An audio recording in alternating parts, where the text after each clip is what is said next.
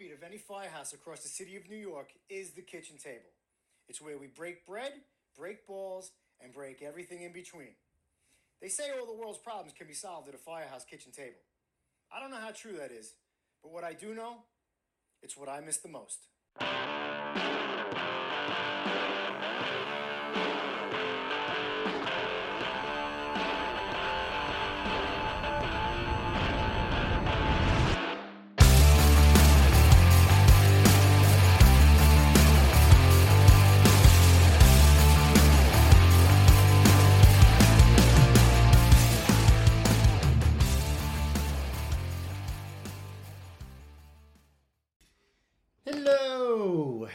Welcome to episode one of The Kitchen Table. I am Kenny, and I am a retired New York City fireman. Career first responder, law enforcement experience, military. This podcast is geared toward, but not necessarily totally for, first responders, how to deal with mental health, how I've dealt with mental health, stress, fear, depression, anxiety, thoughts of suicide, and all that comes along with the shit that you see as a first responder, the calls we go to, especially in the city of New York, but all over the country, all over the world. First responders are a dime a dozen, but we're a special breed. And you're not always prepared for the shit that you see on a day to day basis. And it affects with you mentally and for some physically with all sorts of ailments that we'll get into. These are just my stories. I need to talk about them. I miss the kitchen table. The kitchen table was my therapy. I've don't go to therapy. I'm not a therapist. I'm not a psychiatrist. I'm not a psychologist, a grief counselor.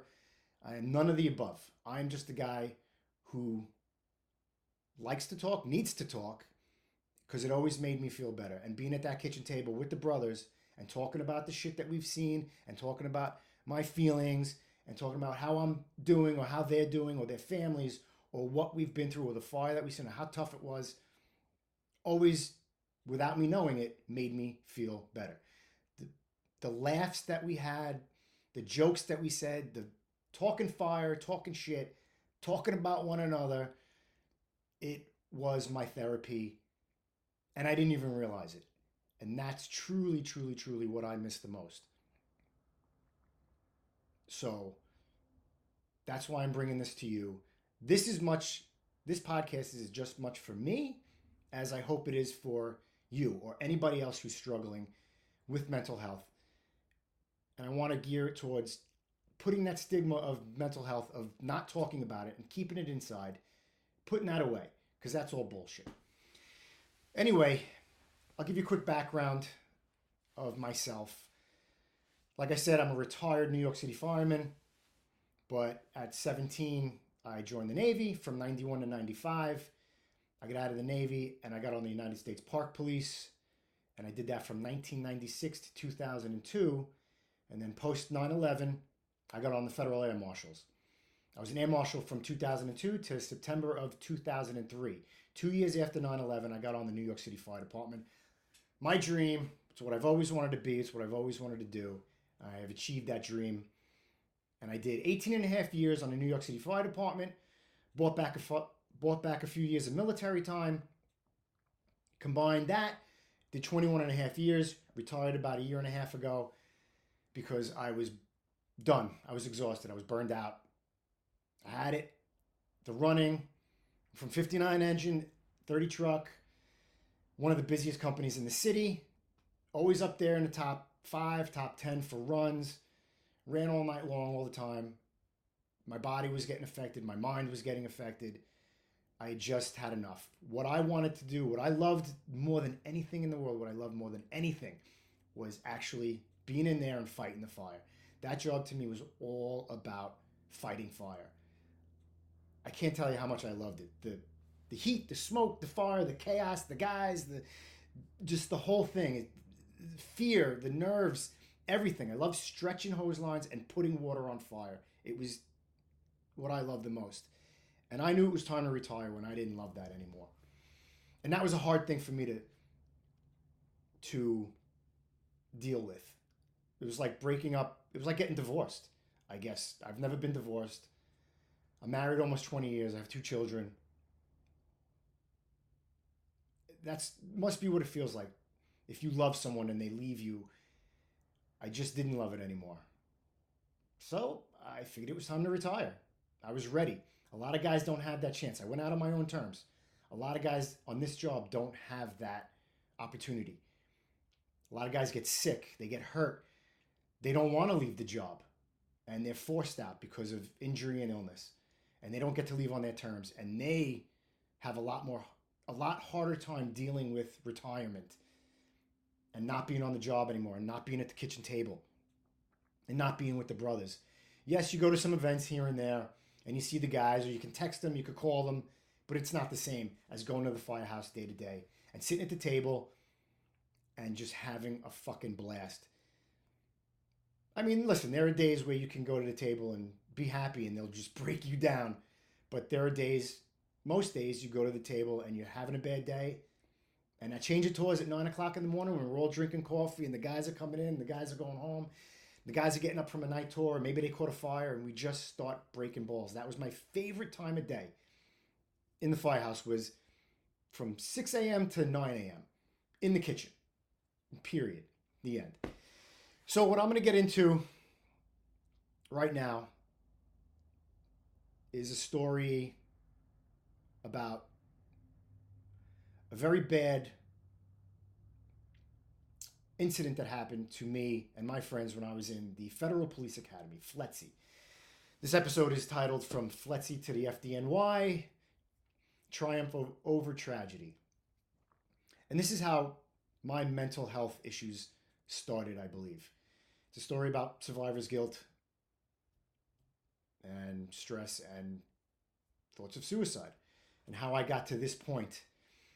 Each episode will bring a different story. Hopefully, we laugh. Hopefully, we cry. Hopefully, hopefully, that something that I say resonates with someone out there who's going through something, who's been through something, who knows what we've been through, who might go through something in the future, who knows somebody who's been through it or going through it and wants to help them. Maybe something I do or say can help you. My whole life, I've worn a uniform. My whole life, I've had a purpose. In the military, as a cop, as a fireman, I've always had purpose. I've always had a mission, as military guy would say. 20 year military guys, you'll hear them, they get out of the military, they retire, and they they're lost. That's why there's veterans veteran suicide is what one out of every 22 or something like that. It's horrible. These guys don't have a mission anymore and they don't know how to deal with it. That's for further another episode. Maybe I'll get some veterans on who know people who've done that. I know a veteran who who've killed himself I didn't know him that well, but I knew him a little bit. But that's down the road. Retiring for the first time in my life, I've worn a uniform since first grade. I went to Catholic school in Brooklyn, Catholic high school, put on a uniform in the military, put on a uniform as a cop, put on a uniform as the fire department. And for the first time in my life, as almost a 50 year old man, I'm 50 now, but when I retired, I wasn't, I was 49, not having a uniform anymore and not having a mission, not having a purpose.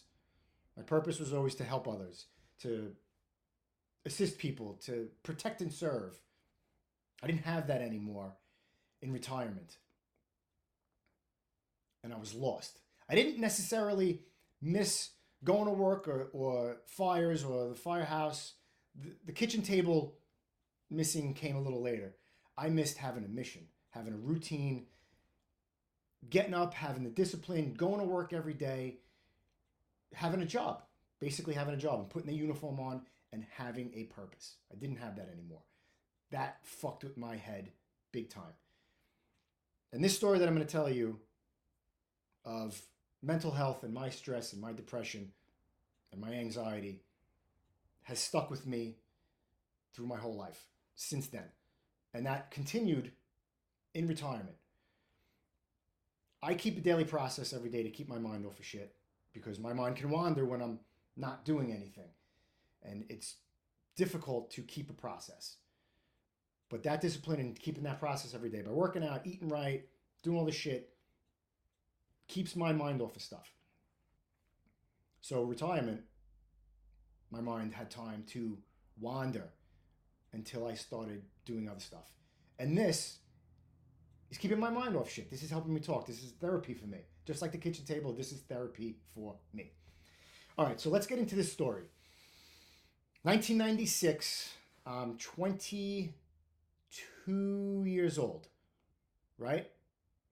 I'm in FLETC, Glynn County, Georgia, Brunswick, Georgia, FLETC, the Federal Law Enforcement Training Center, training to be a United States Park Police officer. United States Park Police has a rich history, one of the first uniformed law enforcement agencies, federal law enforcement agencies, back in the 1700s.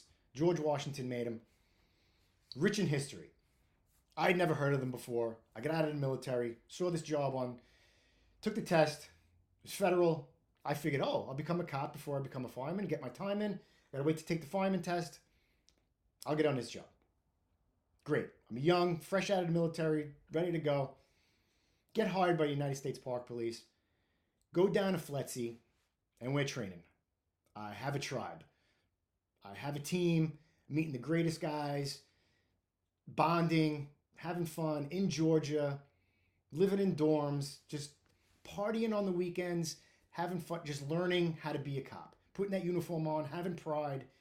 it was great. It was great. Building relationships, getting closer to guys. We used to go out on the weekends down to St. Simon's Island, Jekyll Island. Anybody who's been down there knows. Anybody, any any federal law enforcement agency guys watch this, you'll know FLETC and you'll know St. Simon's Island. Shit, that was almost almost 30 years ago. I don't know. Things might have changed, but back then, that was the place to be, St. Simon's. There was a bar on the base that we'd go to as well. We called it the G Club because it was all guys. G Club, get it? Anyway, one particular night, we were going out to town have dinner, maybe have a couple of drinks. But we were very, very responsible. We always had a designated driver. Someone always stepped up who partied the night before and said, I'll step up and not drink tonight. This way, everybody gets home safely. We always had two, maybe three carloads of us. Our, our academy class was, I think, 22. We always had two or three carloads of us going out. We all were together. So a couple people wouldn't drink so we could get everybody home safely and not get jammed up and not get anybody killed. This was one of those nights where it was my turn to drive. I had partied the night before. All right, I'm stepping up, raising my hand, ready to go. Come out, getting in the car, and my buddy says, Ah, I'm going to drive tonight. I go, Come on, bro, it's my, my turn. You, you drove last night. I'll drive tonight. Nah, Kenny, it's all it's all good. I'm gonna drive. It was his car anyway. So a little little back and forth. I didn't put up much of a fight because fuck, he doesn't want to drink. I love partying. At the time, I'm in. Fuck it, man. You got it. Your car. Let's go. I jump in shotgun. He's driving. So we're driving down the causeway, and we're bullshitting a little bit. Got the radio on, two buddies in the back. Typical normal night that we were spending in Glynn County, Georgia, going down to St. Simon's Island to decompress, let loose, have some fun. As we're driving, I could see headlights coming the other way. Now, the causeway at the time, I believe, was two lanes going south, two lanes going north separated only by a double yellow line. There was no barricades in between. So I could see headlights coming the other way. High rate of speed, two sets of headlights, zipping in and out of traffic. Didn't think anything of it. I'm just like two fucking assholes speeding. So I said to my buddy, the last thing I said to him was, Car's dirty, bro. We got to clean this car. And he looked down and said, Yeah, yeah, we do have to clean this car. It is dirty. And then the headlights got closer. One set of headlights jumped into our lane. We're heading in. It tried, they tried to swerve back into their lane, and we hit them head on, full speed. I don't know, we must have been doing 55, 60 miles an hour. They must have been doing 80, 85. We T boned them head on. We were head on, we T boned them. We cut their car in half. We flipped over onto the roof of our car and slid about another 100 feet. We cut their car in half and they spun, who knows, a few hundred feet as well. The impact of that accident, uh, I've never been in combat, but it felt like a bomb went off in our car. I blacked out probably for a, a second or two. Turns out I hit the windshield. The two guys in the back were banged up really bad. My buddy driving hit the post of his vehicle, which their vehicle, when we hit their car, it smashed into the windshield of our car, and his head hit the the divider of the windshield and the the car door. Like I said, we flipped over and skidded about 100 feet. We cut their car in half. A kid in the backseat of that car was found 275 feet away from the point of impact. He was dead. My buddy Rich wasn't dead initially. He'd fractured his skull and was bleeding out. We were upside down. I didn't know what the fuck was going on. I get dragged out. The guys in the back get dragged out. Car, car behind us was a carload of us, our friends. They get out. They must have dragged us out. Next thing you know, I'm in the back of an ambulance. We're all in amb- cops, firemen. I don't know how they got Rich. I don't know how they got him out. But I remember the nurse saying that he was saying, I'm getting married, I'm getting married. He was getting married. He had his wedding planned. We were all going to be in the wedding party because we had all gotten that close. He lived, they kept him alive another couple days so they could bring his family down to say goodbye and do last rites. he, he eventually died a couple days later. His wounds were, his head wound was, was too severe. They just kept him alive. He was essentially dead. His family comes down. We had a memorial service. Anyway, that was up to that point the most impactful thing that I've that's ever happened to me in my life. Because not only just losing my friend Rich, I was supposed to be driving. So now I had not only sorrow for him and his family and us as a group, the survivor's guilt, because why it should have been me. Why was I kept alive and not him? He had everything going for him. He was going to be a cop, he was getting married, he was going to start a family. Great guy. Why was he taken and not me? So that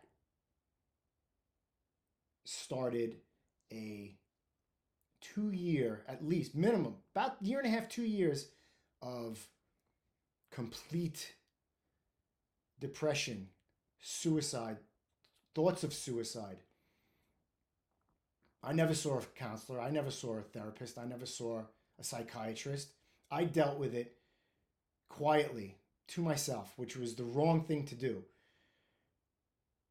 But I I was a man. I wasn't a fucking pussy. That's how I thought about it. And that's wrong.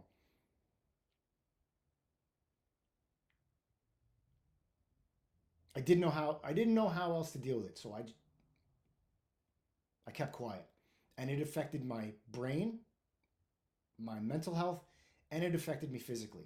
Not only was I just a zombie through life. I was still going to work. I was still doing all the stuff I was supposed to do. But every single day, I thought about that. I still think about that 30 years later. Every day it crosses my mind that that incident happened. I can't tell you, there's not a day that goes by that I don't think about that. That's why every day is a gift.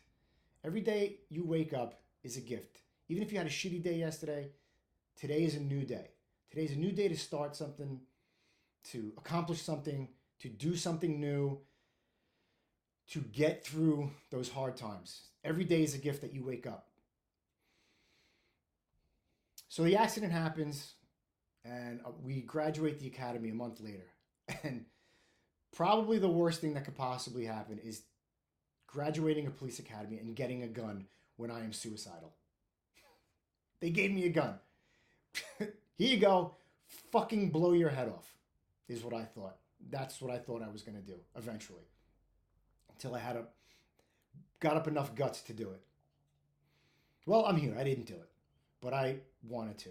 Every every day I thought of why not? And then I thought of my mother and my family and how that would affect them, and I couldn't do that to them. But there wasn't a day that went by that I didn't go to bed praying to God that I wouldn't wake up in the morning. I was drinking way too much to deal with it, to numb the pain. I was doing the stupidest shit when I was drinking, driving my car 140, 150 miles an hour in the middle of the night, hoping and praying I would get into an accident and just fucking die. And that would be the end of it.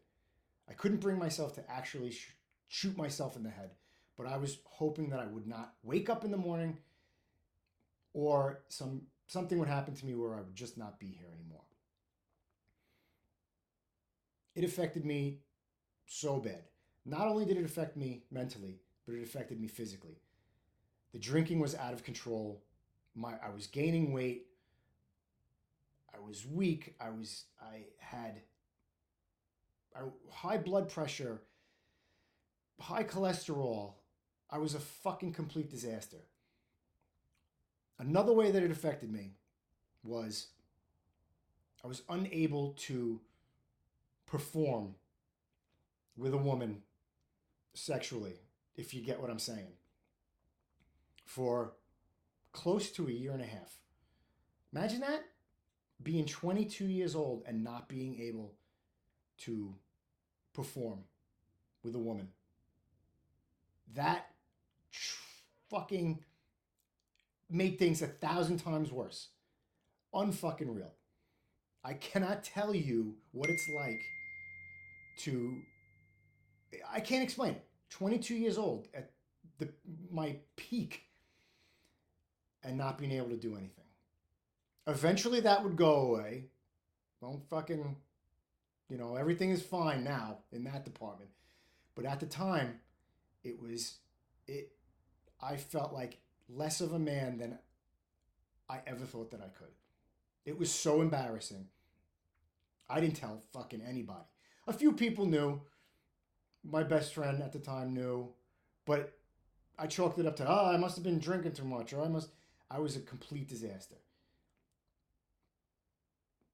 It was awful. I don't know how I got through those times, but I did.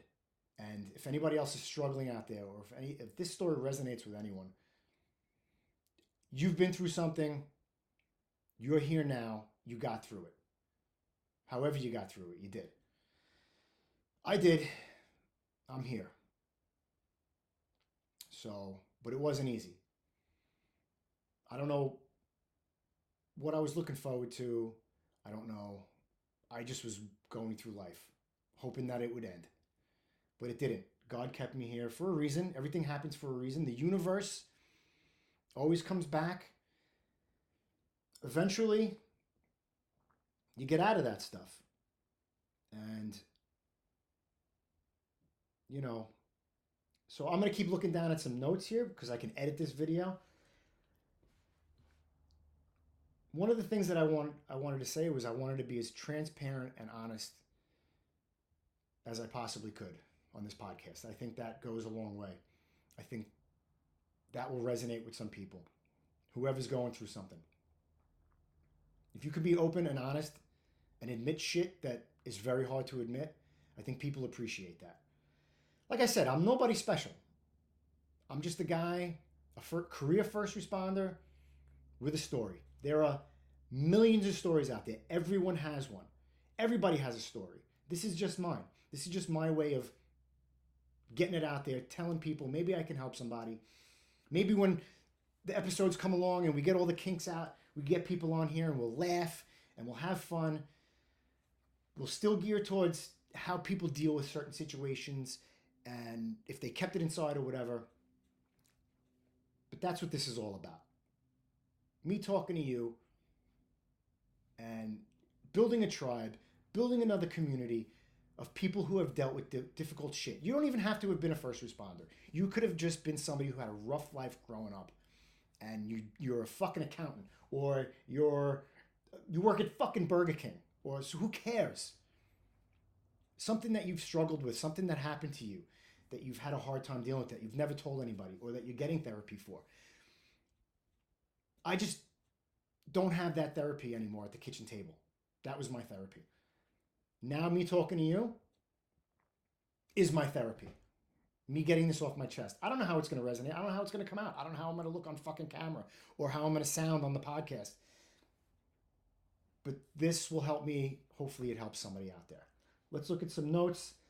I don't have a script, but I wrote down lots of shit. Let's see what we got. Maybe. So this whole time, I'm still waiting for the fire department, right? I take the fire department test in 1999. That'll I could that'll be for another show. But I become a fireman finally in 2003 after seven and a half years of federal law enforcement service time. I've achieved my dream. I overcame that tragedy. I will never forget it. I'll never forget that tragedy. But the depression, the thoughts of suicide, everything eased. I worked through it. I dealt with it. I overcame it. And now my triumph, tragedy to triumph, is achieving my goal of becoming a New York City fireman, FDNY. My dream has come true. And everything I am looking forward to, everything in my life, the confidence that I gained after the park police, on the air marshals, and to the FDNY, things are looking good now for me. Not to say things don't get bad again, because they do as a first responder. You deal with some shit. But things right now at this point, how I got to this point, are looking good for me. So, that should be it for today. Let's see if I missed anything.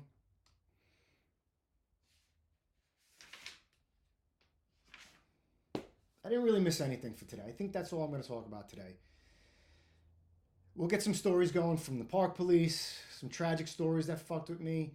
We'll get some stories from the air marshals. I don't have any tragic stories from from that, but I have some fun stories. But most of most of the tough, stressful, tragic stories, in my experience, are with the FDNY, and the shit that we've seen, and the shit that I've seen in Harlem, and that we've all had to deal with, and cops, firemen, paramedics, military have all had to deal with, whether it's combat, a shooting as a cop, dealing with the death of kids as a paramedic or tragic fires as a fireman or anything you've been through or anything anyone has been through. We'll get through this together. I'm going to put a couple links in the bio for nonprofits if you ever want to donate. It's Friends of Firefighters. It's a nonprofit helps firemen deal with mental health issues. It's a great nonprofit organization. It's free to firemen and possibly other first responders as well. You just got to look look into it. Friends of Firefighters. Another charity I'd like to talk about, not talk about, but if you guys want to donate, it's called Tomahawk Charitable Solutions. I'll put that in the link as well. That's run and operated nonprofit by Special Forces military guys who help other military guys and their families with anything whatever meets their criteria. So, Friends of Firefighters and Tomahawk Charitable Solutions. That's it for today. The Kitchen Table, episode one. Got through it. You got through it with me. Something that we always like to say in the firehouse it must be true if you heard it at the kitchen table. And we'll see you at the big one.